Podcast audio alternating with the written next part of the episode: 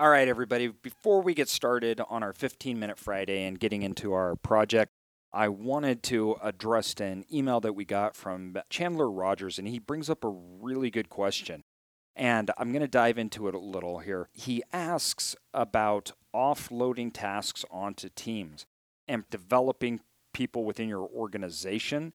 And how do you acquire talent? How do you retain it? What is an acceptable level of turnover? he's in a millwork business, so we're talking cabinets, trim, renovations, and he's got way too much on his plate. So this is a subject that I talk about actually quite frequently with people. In fact, I was at a mastermind a little while ago, and it seems to be a reoccurring problem. The first thing that I want to talk about is how you focus on the tasks within your organization. So when I look at my organizations, I realize that there's some items that I need to be working on and there's others that I really shouldn't. This prioritization method that I have is based upon impact.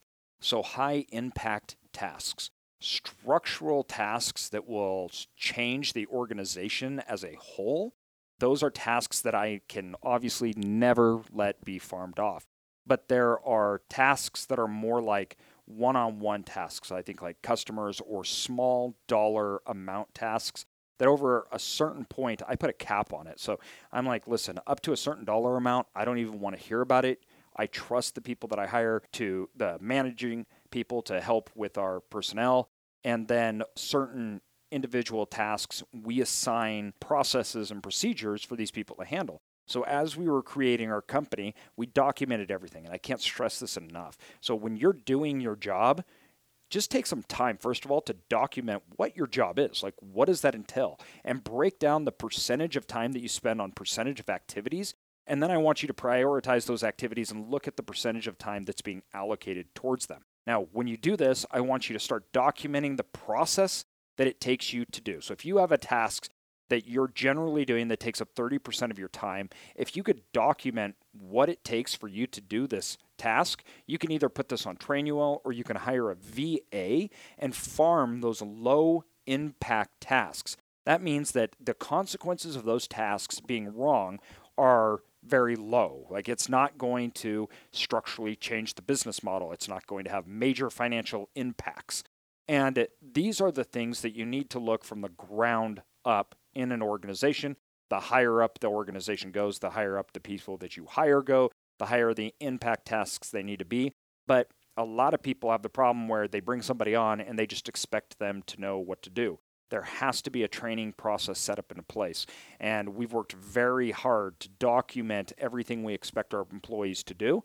Let me give you an example. We had a huge amount of turnover in our northern Idaho facilities, and we have implemented a program called Trainual, and the new people come on and that program, we used to have a two week training cycle.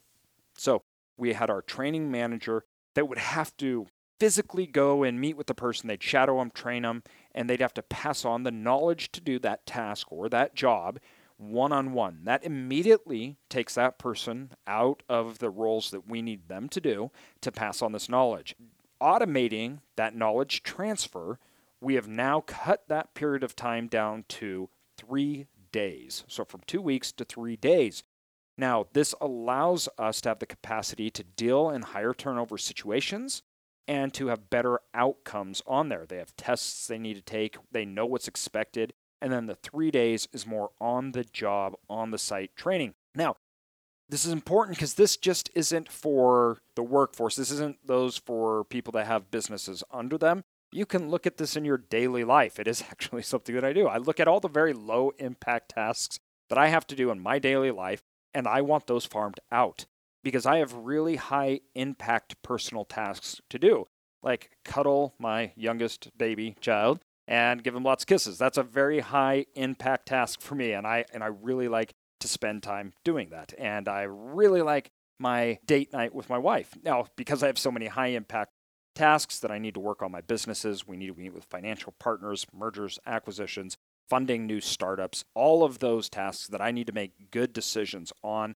It is imperative for me to have very strong, good processes so I can hire really good people that can execute on those without needing me to micromanage them. I'm not a micromanager. This is a huge explanation for this question because it's a really good question. And a lot of people are looking how to get forward, but they're being drowned by what they're doing now. Think about you and your own job. Think about you like, I want to start another business, but I don't have the time. You're sacrificing such a high impact thing on your life by investing, securing your financial future to do busy work.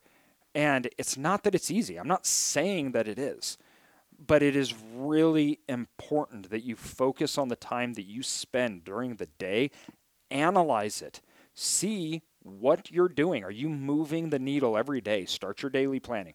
Now, when it comes to hiring people and how do you acquire good talent and how do you retain it and what is the acceptable level of turnover, those are all three subjects that are really big, and I'm going to make an entire video Chandler for you on this because it is a really great question and a big one. But it is only 15 Minute Friday, and we have to go on to the site and show you one of the projects and talk about the lessons and the financial advice and how we're implementing that within our business. So I hope that answers the question. I hope that's a little nugget for people to take away. Start analyzing your time, start figuring out what are the things that you do that move the needle and what aren't. And uh, Chandler Rogers will make another video for you. And with that, we're on to the 15 Minute Friday segment.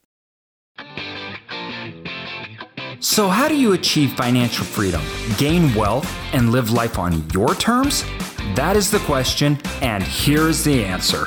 I'm AJ Osborne. Welcome to Cash Flow to Freedom. All right, everybody, welcome to the 15 Minute Friday. 15 Minute Fridays, of course, is when we go over our projects that we're currently doing and discuss how they apply to financial principles, investing, and entrepreneurship in your life and how we've gotten to the point where we are. So, why do we make these decisions? Why are we doing this project? It's supposed to give you a good inside look of how the economic principles and entrepreneurship principles, investing principles that we talk about in action. And I think that's really important. This is a great one because I think a lot of people are going to find this really relatable and really, really helpful because it addresses a question that lots of people have. Should I rent?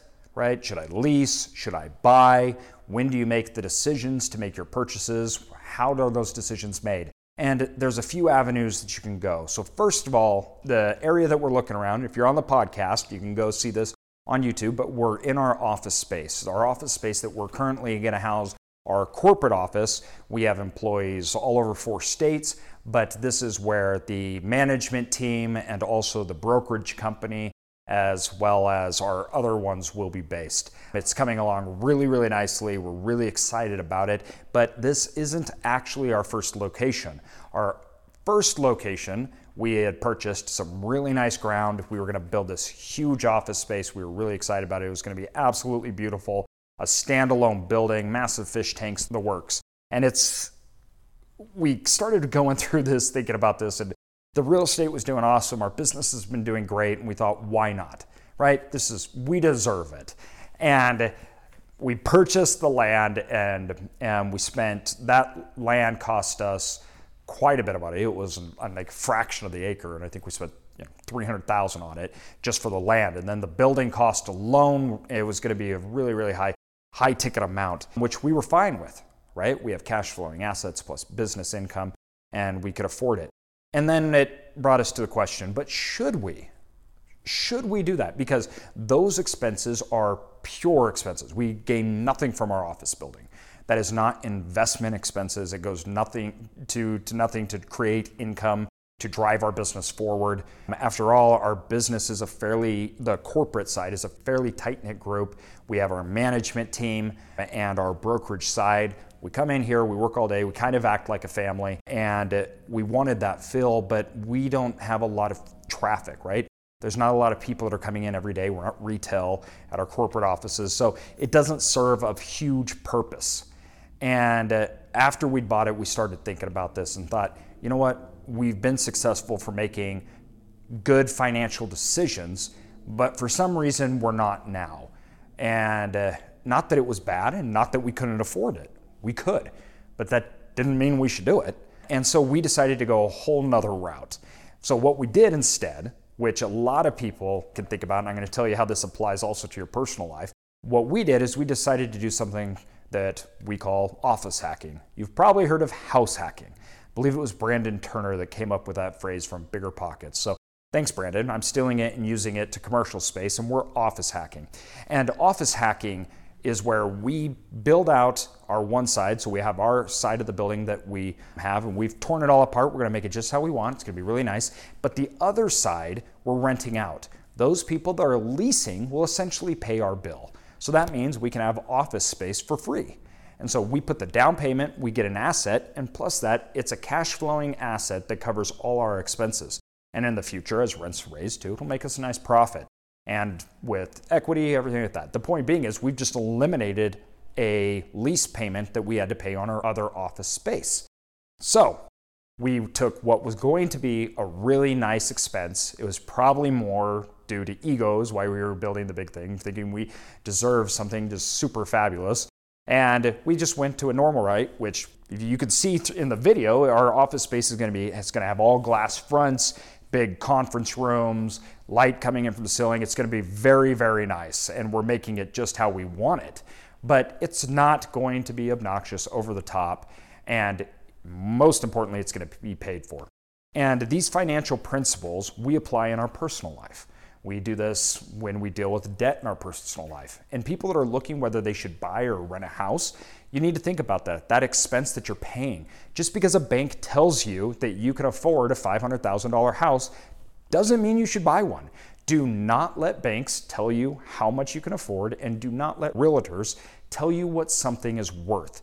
You need to remember that. I live my life by that. I do not let banks tell me what I can afford, and I do not let other people tell me what something's worth. And that can save you a lot of trouble in your life. If you can, and if you're starting out, house hack. That means you get to live in one side of your house for free because you're renting out the other side, like a duplex or a fourplex. You're taking an asset and putting that in your balance sheet, right? Instead of a liability. That just gives you that extra boost speeds up the whole entire process. So I will continue showing our office space as we're going through, but I hope you've enjoyed this 15 minute Friday. Reach out, let me know your thoughts, and let me know if any of you are house hacking in your personal life.